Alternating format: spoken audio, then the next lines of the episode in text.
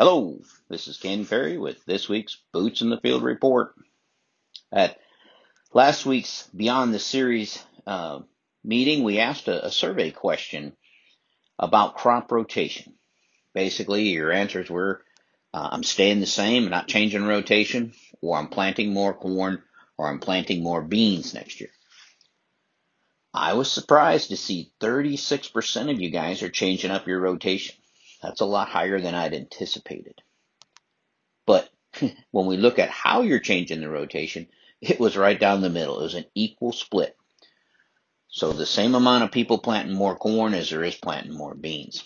Now that's actually not a surprise because that's how the questions have been coming in. This guy would be wanting more corn. This guy would want more beans. And it seemed kind of confusing as far as guys going different directions. And that's what the survey suggested as well.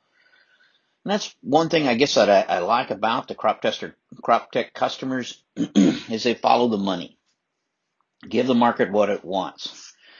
By switching fields, uh, it tells me that you not only know your cost of operations for the whole operation, but you know your cost of operations per field.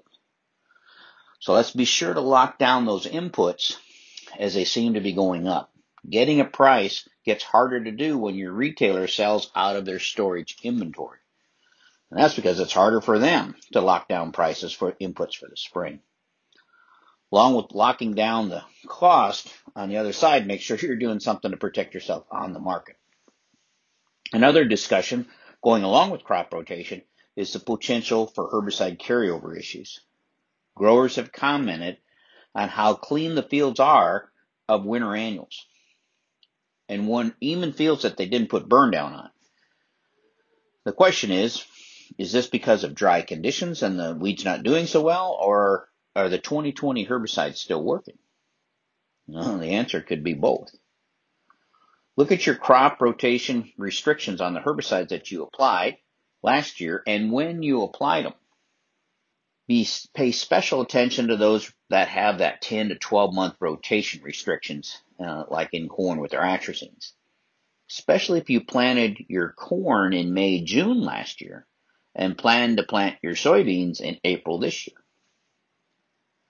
You guys who kept swinging at the weeds in your non-GMO beans, making later applications, let's say in the Flexstar family, into late June, maybe need to take warning as well. The dry conditions 30 days after application can really push out the herbicide's half-life, meaning that it'll last longer. Not much breakdown happens in the winter. It'll start again next spring. I found the best way to answer the question of potential herbicide carryover is to do a grow out now while we have time.